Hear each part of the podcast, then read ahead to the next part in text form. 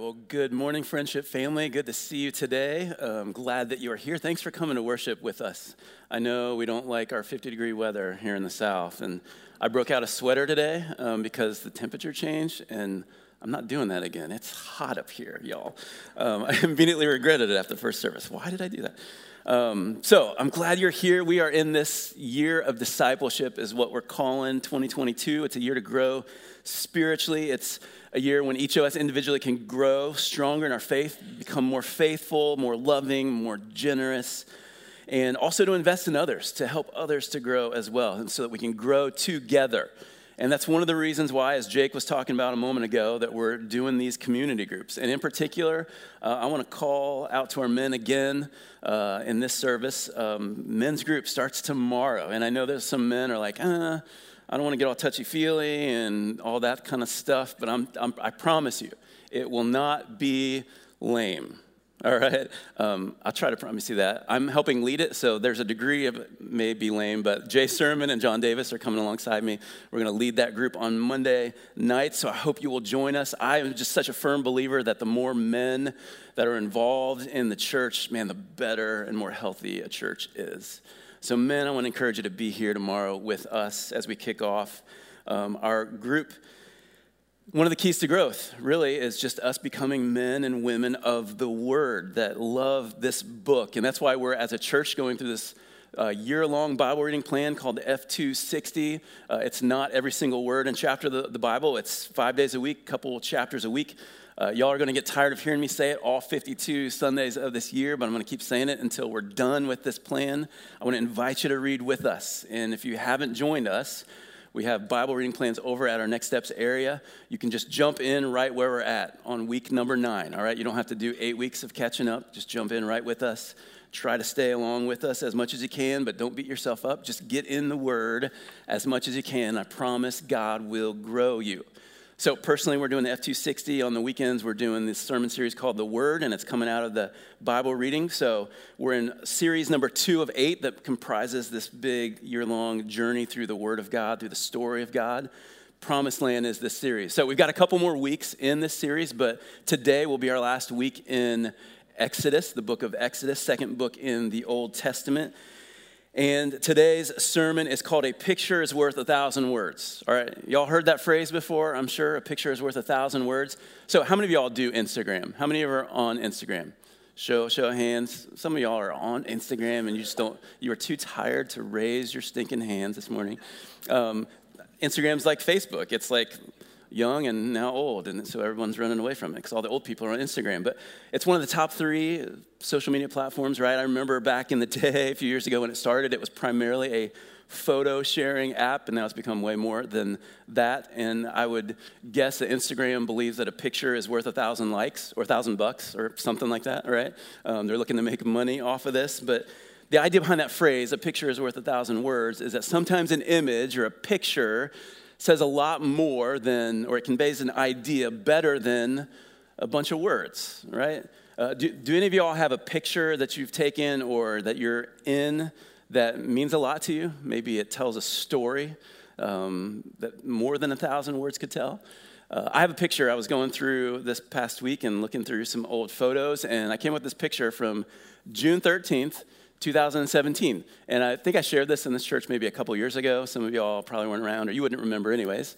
Um, this picture, it's at a summer camp, okay? We were talking about that just a moment ago. It's a summer camp in Dayton, Tennessee. It's up in the mountains of Tennessee called Fort Bluff Camp. And going on five years ago, five summers ago, my family and I were making our way to on a road trip vacation to Florida, and we decided to take a little detour. And we went to this camp in Tennessee because the summer of 2017 was the 25th like anniversary of the time when I first went to a summer camp and the first time I heard the gospel, first time I really heard preaching, and I gave my life to God. And it was a life-changing experience for me. And 2017, I was like, man, it's 25 years ago, and I, and, and I wanted my family to experience, just to see the place where God turned my life upside down. So we made this little pit stop and we went into this auditorium. And I remember up on the front left side of this auditorium is where I kind of came down and gave my life to Jesus. And uh, as we were leaving, I saw in the back um, this, uh, this, this sheet, this song lyric sheet for the song called Oh Come to the Altar. And I just looked at that and I was like, what in the world? And I didn't like, I didn't put this there as a prop for my photo. Okay, sometimes we do that. We like stage stuff, you know what I'm talking I just saw this and I was like, this is amazing. And so I took, I snapped this picture because I, you can literally see this is where I first came to the altar and gave my life to God. And I just saw this on the back there. I was like, this is unbelievable. And so I, I, took this picture and I posted it, and I hardly ever post, but this is one of those pictures that meant so much to me that tells a story because of, of what's behind it and how God changed my life so drastically. And you know, when you look at the Bible, the Bible is, is a storybook. And it's made up of all these stories, not fairy tales, but true stories, historical events about people and places and, and things that have occurred. And it's, it's all one unified story that points to Jesus. But like every good storybook, what does every good storybook have? A lot of pictures, right? And the Bible is no different. It's full of pictures. The Old Testament, in particular, is full of pictures about people or things that, that point to something that's coming in the New Testament. Sometimes we call them a shadow or they foreshadow something. Or we use the word a lot of time types. We say this is a type of something that is to come, or it's a symbol. There's symbolism in the Bible. And when you begin to see, and for, for me at least personally, and I think for a lot of folks, when you begin to see the Bible you start reading the Old Testament and you get bogged down, but you see pictures that point to something that's coming to the New Testament, to Jesus ultimately. Man, it brings, it brings all of it to life when you see the pictures because the picture helps us to understand the real thing. Now, I think you can go overboard with this. Sometimes people are like, okay, what does the foot in this passage symbolize? I'm like, it's just a foot, all right? You're going too far trying to connect the dots. But Exodus in particular is so full of, of pictures. And so, what I want to do for a little bit this morning is I want to kind of go through this picture book. And I just want to look at five pictures, just like a mini photo album, if you will. We'll take a little bit longer um, on the fifth one. We'll kind of scan through, or it's not like Instagram where we'll be done like in a second. We'll take a little bit of time with the first four. Picture number five, we'll spend a little bit more time on. But five pictures of Jesus in the book of Exodus.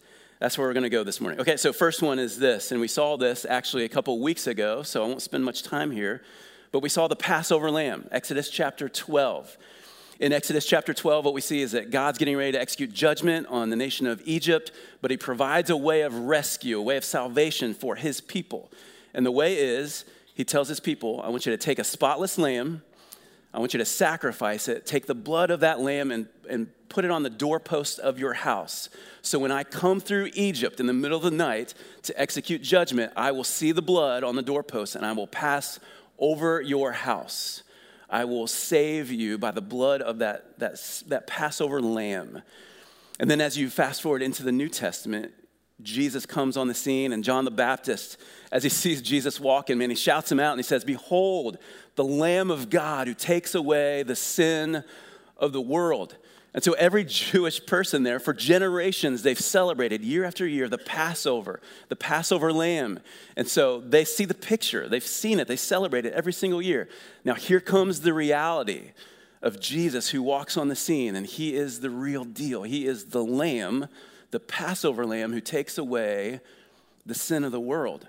And so here is the picture. Here is, here is the reality that Jesus takes away our sin.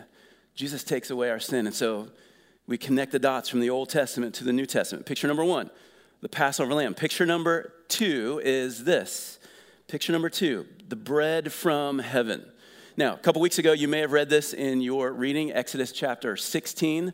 What we found in Exodus 16 is God brings his people out of slavery in Egypt, but before he brings them to the promised land, they're, they're in this middle period of wilderness. And the people, man, they get hungry and they get angry, which makes them what? angry, right? They're just grumbling and complaining, and they're mad, and they're, Moses, why did you bring us out here just for us to starve to death? All the meat and all the stuff we got to enjoy in Egypt, and now we're in the wilderness. And so God miraculously provides for them food. He provides bread from heaven that the people call manna. And so God provides sustenance and food for their hungry bellies through this bread that comes from heaven. Literally, every morning, He rains down bread from heaven to feed them. And then we fast forward to the New Testament. Jesus comes along and, and he makes this declaration in John chapter 6 as this crowd is coming to him after the miracle of feeding the 5,000. What, what did Jesus use to feed the 5,000? You remember? Some bread and some fish, right? And here come this, comes the crowd to Jesus, and they're like, Show us some more tricks, show us some more. We want to follow you, but how can we know that you're from God, that you're sent from God. Give us a sign. Our fathers, way back when, God gave them bread from heaven. So, what sign are you going to show us, Jesus? Jesus comes along in John 6 and he says this Truly, truly, I say to you, it was not Moses who gave you the bread from heaven, but my Father gives you the true bread from heaven. For the bread of God is he who comes down from heaven and gives life to the world. So they said to him, Sir, give us this bread always. Jesus said to them, I am the bread of life. Whoever comes to me shall not hunger, and whoever believes in me shall never thirst. And so we see that Jesus is come down from heaven to give us life. He says, I am the bread of life. And so, just like this Old Testament picture where, where bread came from heaven to feed the people, he says, uh, I am the real deal, and I have come to give you life. I am the bread of heaven. And so there's picture number two. Picture number one, Passover lamb. Picture number two, bread from heaven. Picture number three, all right, we're scrolling right through these, right? Picture number three is water from the rock. Water from the rock. Exodus 17. And I want to take you there to Exodus 17 to show you this story because the people are like, okay, we're fed, we're good, but what's next? Now we're thirsty. Give us something to drink. All right, Exodus 17. People are getting mad up in here. Uh, so we go to Exodus chapter 17, look at verse number four. So Moses cried to the Lord, What shall I do with this people? They're almost ready to stone me. And the Lord said to Moses, Pass on before the people, taking with you some of the elders of Israel, and take in your hand the staff with which you struck the Nile, and go. Okay, remember he struck the Nile, and the Nile was a river, it was water, right? So here's what he's going to do to provide for their thirst.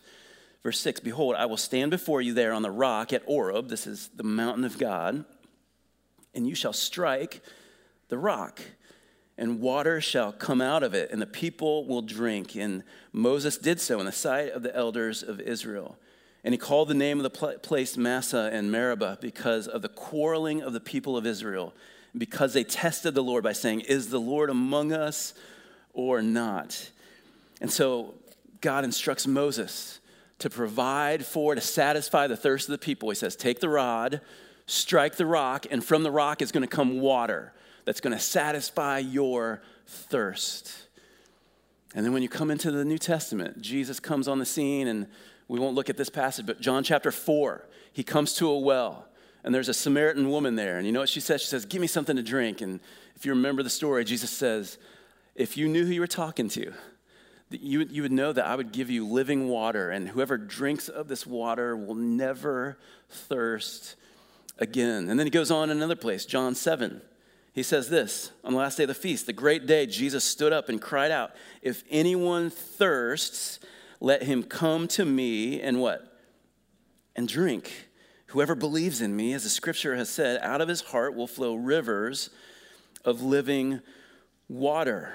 And, then as we go to another passage, 1 Corinthians 10, verses 1 through 4, Paul says, I don't want you to be unaware, brothers, that our fathers were all under the cloud. And he's going back to Exodus back to his forefathers. He says, All passed through the sea, and all were baptized in the Moses, in the cloud, and in the sea, and all ate the same spiritual food, and all drank the same spiritual drink. Catch this now.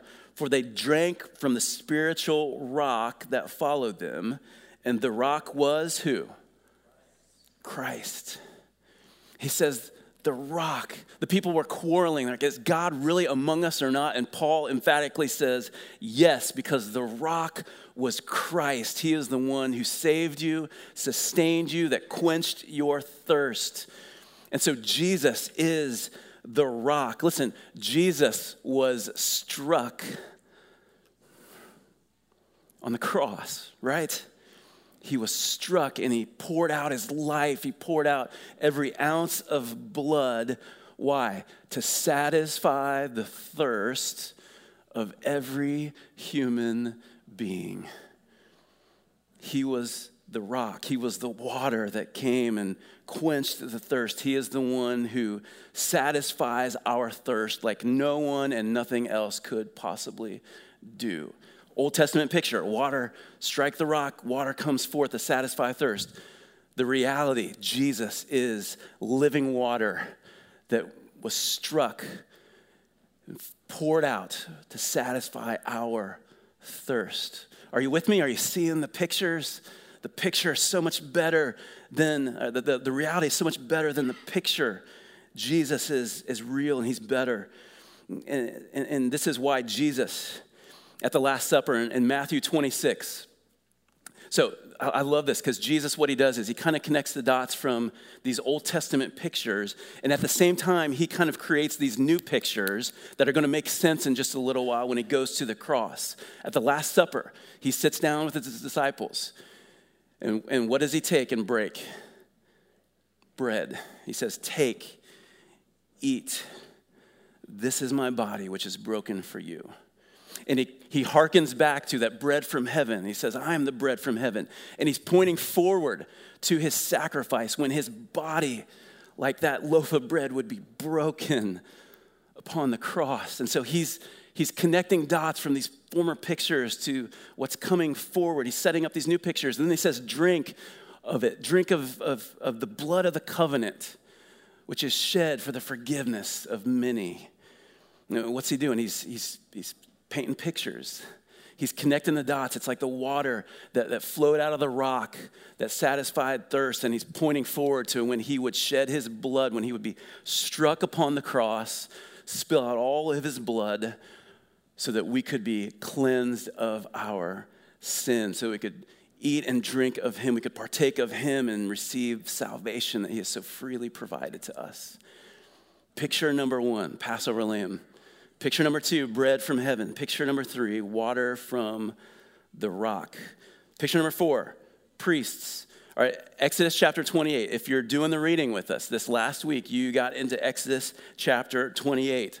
And this is one of those spots where, if we're being honest, it kind of gets a little rough, y'all. If you were reading this, this is when he talks about priests and he talks about the garments that these priests would wear. And he goes into great detail. And it's easy to get lost in the midst of all these details. But though, though, though God would establish Israel as a kingdom of priests, he said this earlier on in Exodus 19, what God did here is he established a priesthood. So, this is a group of, of men who would be mediators between God and man. And so, he chooses Aaron and he chooses Aaron's sons, and it says that he puts on them, quote, holy garments. Now, what, what are the purpose for the holy garments? Is it to look all, you know, snazzy when they go into the tabernacle, so they look all fancy? And no, no.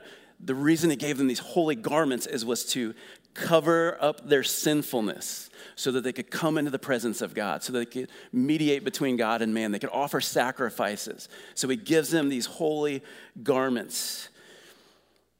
These are the priests, and they played an important part in the Old Testament and the whole system of sacrifices. But then we move into the New Testament, and Jesus comes on the scene, and we could spend a lot of time in the book of Hebrews. And I put some extra references in case any of you want to nerd out later on Hebrews 2, Hebrews 4, really the entire book of Hebrews explains this picture that Jesus is our priest. He is our great high priest. In fact, in Hebrews chapter 7, I want you to see this with me. Hebrews 7, the writer says this Consequently, he, Jesus, is able to save to the uttermost those who draw near to God through him, since he always lives to make intercession for them. For it was indeed fitting that we should have such a high priest, speaking of Jesus, who is holy and innocent and unstained and separated from sinners and exalted above the heavens. He has no need, like those high priests, to offer sacrifices daily, first for his own sins and then for those of the people. Why? He did this once for all when he offered up himself. He was that Passover lamb, he was that perfect sacrifice. He was that one without sin. Listen, he is our great high priest, and he didn't have to put on holy garments to cover up his sin. Why not? It's because he had no sin. It said that he was holy and innocent and unstained and separated from sinners. He didn't have to put on garments to cover up his sin. He had no sin. But rather, what Jesus did was he clothed us with his righteousness. He clothed, clothed us with his righteousness so that we could become, you know what 1 Peter 2 9 says that we are to be? We're to be a royal priesthood. And so he clothes us with his righteousness, with his holy garments, so that we could be priests, so that we could represent God to others. And so there's this incredible picture that Jesus is our great high priest. So, picture number one, Passover lamb. Picture number two, bread from heaven. Picture number three, water from the rock. Picture number four, priests. All right, picture number five. We'll spend our last few minutes unpacking this. And I want to ask you to turn to Exodus chapter 34 if you've got a Bible or if you've got your sermon notes. Picture number five is this the glory of God revealed. The glory of God revealed. So, Jake had mentioned with our, our memory verse, Exodus 33, there's this part in the story in, in, in Moses' life where he's begging God to go with him and his people so that they would go into the promised land. And, and this reminds me, this whole interchange in Exodus 33, this whole exchange of words reminds me of a scene from a movie. Uh, have any of y'all seen, uh, it's an old movie, A Few Good Men? Um, with Tom Cruise and Jack Nicholson. There's this like classic courtroom scene. Y'all remember it? You know it. It's coming to your head if you've seen it. It reminds me of that because in this scene in Exodus 33, Moses is like Tom Cruise. And he's like, God, I want to see your glory. And you know what God's response is? It's like God's on the stand, he is the judge, and he's, he says, You can't handle my glory. Y'all know the scene I'm talking about? You can't handle the truth. And here is God who's saying, Moses, man, kudos to you. You want to see my glory, but you could not handle the full weight of my glory. And so here's what I'm going to do, Moses. I'm going to take you and I'm going to stick you in the cleft of a rock. And I'm going to pass by, and you're going to get a glimpse of my backside. That's all you can handle, is just a little glimpse of the backside of my glory. Because, Moses, there's no way that you could see the fullness of my glory, of who I am, and live to talk about it. And so he does this with, with Moses. And, and y'all, isn't this kind of like how God reveals himself to us? Like just little glimpses of his goodness and his glory. If we pay attention every single day, we, he, he drops these little breadcrumbs that lead us to, to him and show us his goodness and glory. And in Exodus 34, as we move into this next chapter that I want us to look at, this is the, the second giving of the law. So we looked at when God gave Moses the Ten Commandments last week, and then Moses comes down the mountain and sees the nation of Israel, they're committing idolatry. And man, he gets so angry that he takes those two tablets of stone, the Ten Commandments, and he, he breaks them. And here we come in Exodus 34, and, and God is so gracious to give the law to him once again. And so here we go, Exodus 34, starting in verse number 28. It says this so he, Moses, was there with the Lord up on the mountain 40 days and 40 nights. He neither ate bread nor drank water. And he wrote on the tablets the words of the covenant, the Ten Commandments. This is the old covenant. Verse 29 When Moses came down from Mount Sinai with the two tablets of the testimony in his hand, as he came down from the mountain, Moses did not know that the skin of his face shone because he had been talking with God. Aaron and all the people of Israel saw Moses, and behold, the skin of his face shone, and they were afraid to come near him. Imagine, like, when some of y'all come in from being at the beach during the summer, and some of us like, whoa, your face is on fire. You need to use some sunscreen next time. And this is, thank you, Corey. I appreciate that. So, this is the scene. They're like, his face is blazing, bright, radiant, and they were afraid to come near him. So, verse number where are we at now? Verse 31. But Moses called to them, and Aaron and all the leaders of the congregation returned to him, and Moses talked with them. Afterward, all the people of Israel came near, and he commanded them all that the Lord had spoken with him in Mount Sinai. And when Moses had finished speaking with them, pay attention here, he put a veil over his face. And whenever Moses went in before the Lord to speak with him, he would remove the veil until he came out. And when he came out and told the people of Israel uh, what was commanded, and the people of Israel would see the face of Moses, that the skin of Moses' face was shining. And Moses would put the veil over his face again until he went in to speak with him. So, Moses, in the presence of God, the glory of God is being revealed to him in this face to face kind of interaction. And and man, his, his glory is so incredible that, his, that Moses, when he comes down the mountain, his face is so bright and it's shining because of what? The glory of God. And so he comes down. Moses has heard the glory of God. He's seen the glory of God. He's now, from his face, literally reflecting the glory of God. And, and we see that he puts this veil over his face, all right? We'll come back to that in a second. Let's fast forward. That's the picture, the glory of God revealed. The reality, Mark chapter 2, and we won't spend a lot of time in this, but Mark chapter 2, there's this occasion where Jesus takes three of his disciples with him Peter, James, and John, and they go up a mountain. And I want you to see this in Mark chapter 9, just verses 2 and 3. After six days, Jesus took with him Peter and James and John and led them up a high mountain by themselves and he was transfigured before them. That word transfigure literally means to be transformed or to change forms.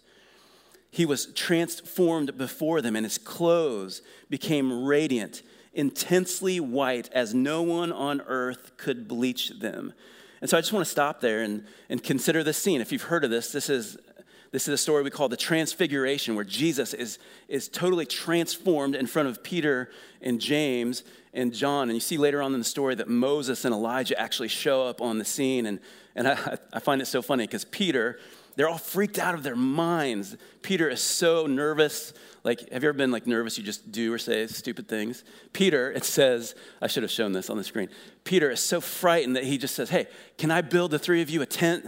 like, it's just hilarious if you actually look at it. And, and the voice of God comes down and basically says, Shut up. This is my beloved son. Listen to him. God doesn't say that, but that's my interpretation. But here's this scene where it says that Jesus is transfigured before them. And I never caught this in this verse. Verse number three His clothes became radiant intensely white as no one on earth could bleach them. And I looked in other translations, and there's other translations where it says, like, no launderer on earth could whiten them like this. Really interesting. I've never seen that before in my life until this week. But he was so bright, blazing white. It reminds me of like, like a Hollywood star, if you ever look at their teeth and you're like, is that, that's not natural. That is way too bright. That can't be real. And that, like, it freaks me out a little bit. I'm like, this, this cannot be true. And this is what the, they were so freaked out by the, the radiance of Jesus in this moment. And he, here's how I think of, of this scene. Because every single one of us would be freaked out in this moment. Because if you think about John chapter 1, it talks about Jesus came as the light of the world, and this was God who veiled himself in human flesh, right? He came to us in the person of Jesus.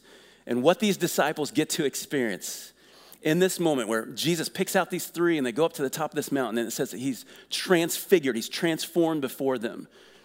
All I can imagine is that in this moment, Jesus, I can't explain this, but he somehow pulls back the veil of his flesh to reveal the glory of God in this moment. And this is why they freak out. This is why they fall to their faces. It's because the glory of God is revealed. Jesus is the glory of God revealed. And there's no doubt that these men, these Jewish men who grew up, again, they knew all the customs and the tradition and all the history, and they knew about Moses and they knew these stories. And there's no doubt in my mind that those three men in this moment, they're connecting the dots and they're remembering how Moses went up high on a mountain and the glory of God was revealed to him, so much so that when he came down, his face was bright white on fire. And they're in this moment connecting the dots that, man, that was God revealing his glory to, to Moses. And yet, we get to experience God revealing his glory to us in this moment because Jesus is the glory of God revealed. Hebrews 1 3 says it this way He, Jesus, is the radiance of the glory of God and the exact imprint of his nature. In other words, he is the exact image, he is the exact representation of the nature and the essence of God right here. This is who Jesus is. He is the radiance of the glory of God and the exact imprint of his nature. Man, what an incredible, incredible picture. Picture number one Passover lamb. Picture number two, bread from heaven. Picture three, water from the rock. Picture four, the priests or the priesthood. Picture number five, the glory of God revealed. All right, so we spent a little bit more time on that, that fifth and final picture, but what do we do with these pictures now? How do we live in light of this truth? Do we just do we just hang these pictures up and admire them and go, wow, those are some really cool pictures? What do we do with those pictures? Well, let me give you a, let me give you a thought here. This is really the big idea for today. Pictures are valuable, but the real thing is incomparable. Pictures are valuable. Jesus didn't come to do away with those pictures. Jesus didn't say those things were worthless, but Jesus is the real deal to which all of the pictures pointed to. And so, those pictures, man, I hope one of my hopes this morning is that as you see pictures, and there's so many more, we could look at all the pictures in Exodus of the tabernacle, which every single piece of furniture that you read about, and you're like, oh my goodness, there's so many things in here. Every single thing represents something and it's a picture of something. And we could spend all kinds of time looking at the pictures. The pictures are great. I hope that you can open the, New, the Old Testament now and go, man, there's so much in there that points to Jesus. This is so good. The pictures are awesome. But what I hope more than anything is that it will point you to the real deal, the real article, Jesus. Colossians 2:17 says it this way, these are a shadow of the things to come, talking about the law, the old covenant, but the substance belongs to Christ. In other words, a shadow is great, the picture is great, but the substance is in Jesus. Uh, the real deal is better. Have you ever been at an event or taking pictures of something or video. Um, like, for instance, I remember one of the first times uh, I was at a concert and I had a smartphone um, where I could record video. And I find myself recording um, with my phone, no iPads, all right? Don't be one of those. You're going to tell your age if you use an iPad for pictures. Y'all are, need to, y'all need to wake up. So I remember filming this concert and like, I'm loving it, I'm hearing it, but I'm watching the screen. Have you ever done that? And you're like caught up watching this thing, and I'm like, wait, wait a second. I'm missing the actual event because I'm paying attention to the image. And I'm so caught up in this because I want there to be in, in years in the future, I want to be able to look back on this and remember how great this time was. And yet I'm missing it because I'm staring at my phone. How often do we do that? I've learned how to like film while still enjoying the event now. Okay, there's a trick to that. Um, but this is that same idea that we're so occupied with, with the image when the, the real thing, the real article is right in front of us. And y'all take pictures, fill up your Instagram, whatever. Don't miss the real life deal that's going on in front of you. Don't miss your kids and the relationships and all the things because you're caught up in capturing the memory and that's a freebie. I didn't have that in the first service, so that's for, for y'all today, all right? Don't get so occupied with the picture that you miss the real thing. Jesus is real and Jesus is better. And all of those incredible pictures points to the real deal of Christ. All right, one more passage and we're going to wrap this up. And we're going to tie a bow on this. 2 Corinthians 3. This goes back to this story of Moses and the veil. Okay, so let me wrap this up for us today. 2 Corinthians 3, Paul talking here, he's explaining that this new covenant, the gospel, grace, is superior to that old covenant, which was all about the law and the commandments. And, and, and so he's, he's saying that the law reveals our sin and it condemns us, but the gospel gives us life and grace. And so we come into 2 Corinthians 3, verse 12. Paul says this since we have such a hope, a hope in the gospel, we are very bold. Not like Moses, okay, so he points back to Moses back in Exodus 34. So we're bold, not like Moses, who would put a veil over his face so that the Israelites might not gaze at the outcome of what was being brought to an end. So let me time out here for a second. I learned something that I've never seen before in my life. Here, here was my impression when I read through Exodus 34. Maybe this was your impression too. That Moses comes down from the mountain, his face is on fire, he's glowing. And so Moses, who's very loving and considerate of the Israelites, he puts a veil up because he wants to minimize the glow, right? He doesn't want to freak them out. He doesn't want to like burn their eyeballs. So he covers his face with a veil. Wow, Moses, that's so kind of you. How could you? Man, you're awesome. But that's not what it says. Look at verse number 13 again. Not like Moses, who would put a veil over his face. Why? So that the Israelites might not gaze at the outcome of what was being brought to an end. Here's what it says Moses' face was shining, it was bright, but it was fading, it was passing away.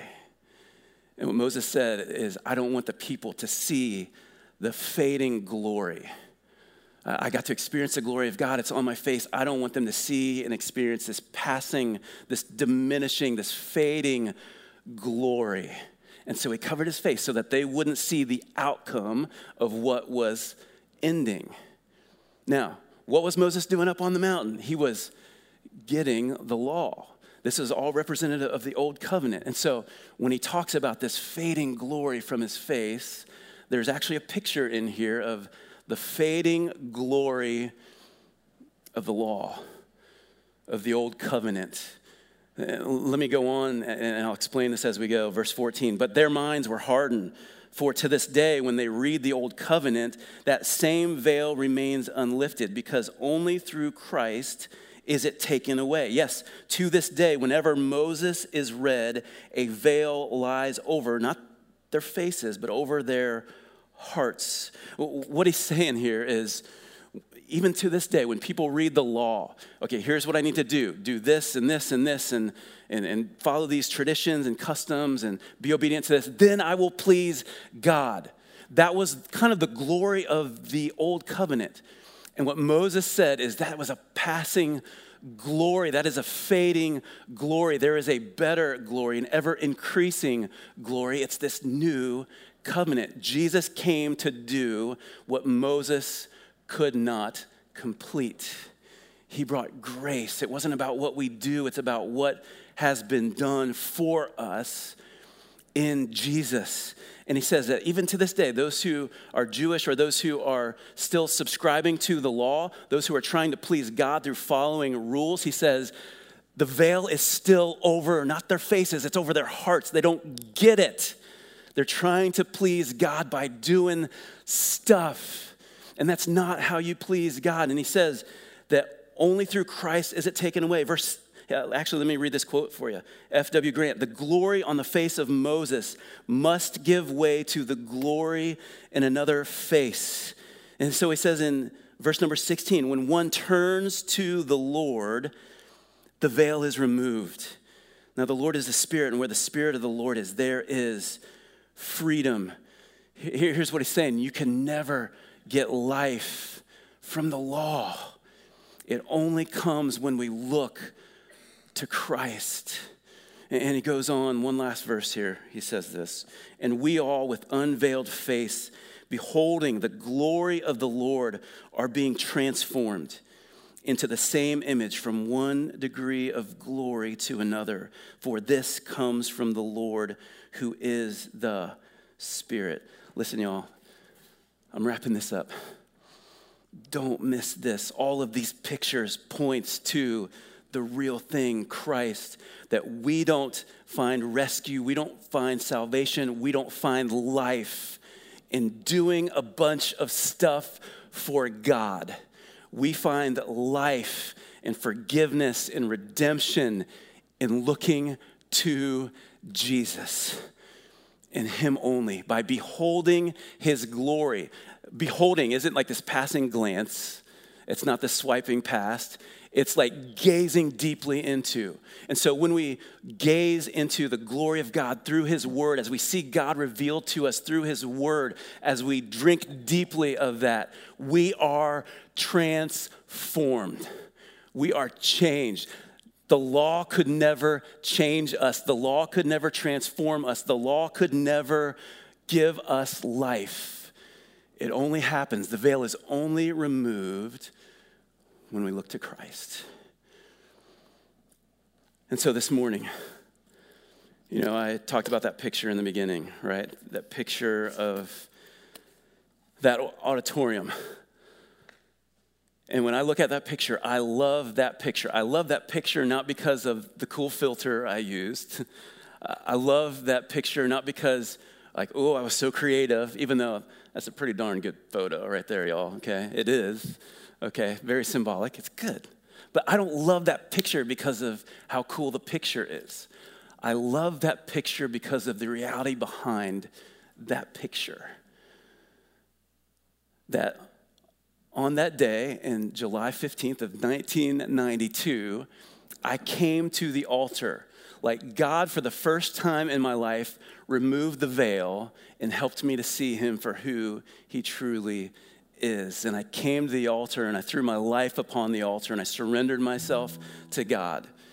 And the reason I love that picture is because that was the moment, that was the time when God changed my life. And even when I look at this picture now, I remember back to June 13th of 2017 when I came into this auditorium with my wife and kids, and I didn't share this picture. We sat on the front row where I gave my life to Jesus, and I blubbered through this prayer with my family, thanking the Lord for changing my life.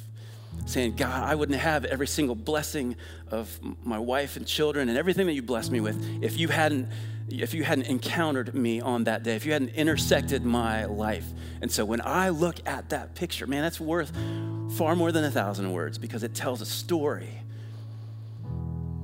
But even if I didn't have this picture, the reality is what remains. The reality is the best thing that God changed my life and transformed me.